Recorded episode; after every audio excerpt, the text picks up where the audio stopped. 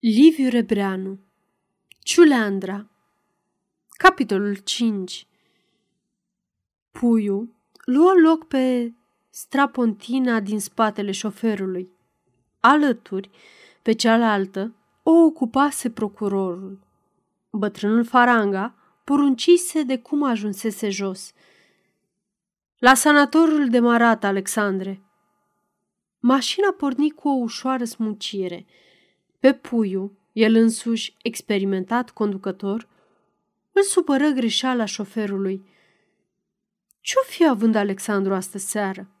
Își zise dânsul, abia stăpânindu-se să nu-i facă o observație în fața tuturor. Apoi, numai decât, revenindu-și, urmă în sine. Dar ce mă interesează pe mine acum lucrurile astea? Trebuie să fiu smintit, să-mi bat capul cu fleacuri, când pe conștiința mea apasă o crimă. Poate că chiar șoferul, din pricina asta, e emoționat. În aceeași clipă, observă că mai este cineva lângă Alexandru. Cine-o fi? Se gândi el și întrebarea, ca o muscă obraznică, îl urmări stăruitor. Și cu atât mai mult că, acum, în automobil, nimeni nu mai scotea un cuvânt, parcă ar fi fost un convoi funebru. Numai motorul alerga înăbușit și indiferent, ca un cal bătrân și cu minte. Automobilul aluneca, tăcut și grăbit, pe bulevardul Colței. Zăpada mare din ajun lăsase pe macadam bălți, pe care roțile mașinii le împrăștiau cu fâșâituri vertiginoase. Farurile își proiectau luminile albe pe sub rarele felinare electrice suspendate în văzduh.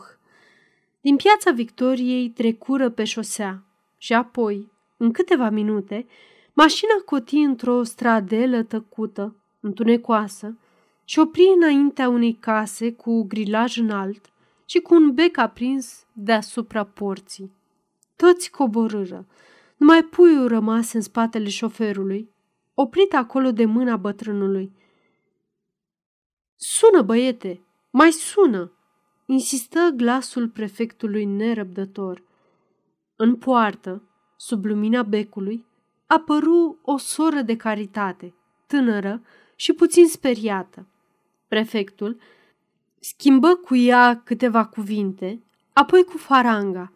Apoi, ceilalți intrară înăuntru, iar bătrânul veni la mașină, murmurând. Ai de puiule! Portiera a rămas deschisă. Pătrunseră într-un coridor larg, curat, cald, în care pașii lor răsunau gol. În dreapta și în stânga, uși albe cu numere negre.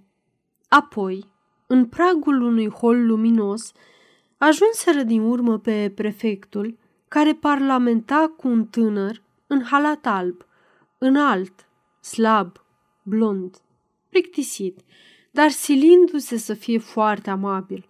Și porniră cu toții mai departe pe coridor, înainte, până în fund. Altă soră de caritate, grasă și bătrâioară, preceda grupul. Dădură într-o încăpere cu anticameră. Puiul o cuprinse dintr-o ochire.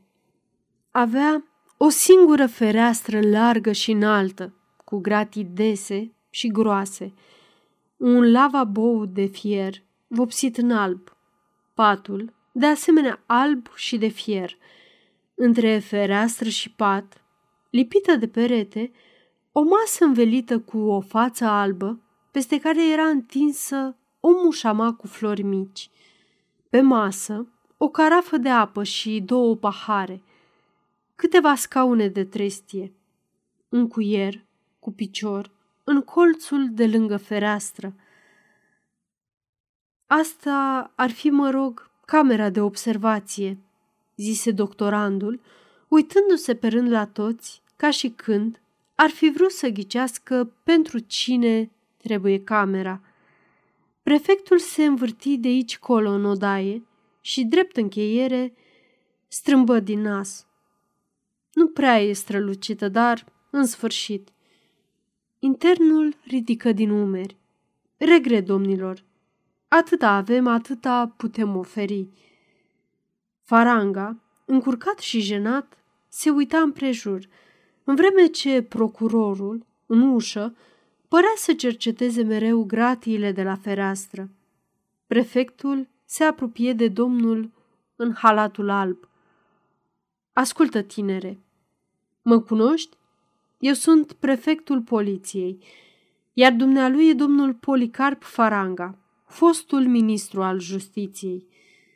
Prin urmare, vă pun în vedere să aveți grijă ca de ochii din cap de clientul dumneavoastră, uite, dumnealui. Arătă pe puiu cu un gest triumfal. Internul răspunse jignit. Noi aici ne facem datoria, în toată conștiința, domnule prefect. Ce datorie, domnule? Se încruntă prefectul. Datoria să vă faceți cu clienții adunați de pe ulițe. Acum e vorba de chiar fiul domnului Faranga și deci trebuie să vă dați o steneală să se simtă la dumneavoastră ca acasă. Și fără să mai aștepte vreun răspuns, se întoarse la Faranga. Acum, dragă Poli, pe mine să mă ierți. Trebuie să plec, știi? Nu pot lipsi de la palat. Înțelegi situația mea. De întârziat, tot am întârziat. Dar pentru un prieten vechi. Da, da, șopti bătrânul. De altfel, plecăm cu toții. Puiul deocamdată nu mai are nevoie de nimeni. Mâine dimineață voi trece eu pe aici și... Se întrerupse. A avut o șovăire. Apoi îmbrățișă lung pe puiul murmurând. Curaj, mon enfant. Sois sage et à demain. Ieși îndată din odaie, fără să mai întoarcă capul. Prefectul mișcat strânse cu putere mâna lui puiu. Sus inima, puiule, fii militar și n-ai nicio grijă. Ca să nu rămână mai prejos și de alminteri mulțumit că lucrurile s-au isprăvit cum trebuia, încât nu-i mai era frică de nimic, procurorul se grăbi să strângă și el mâna tânărului Faranga.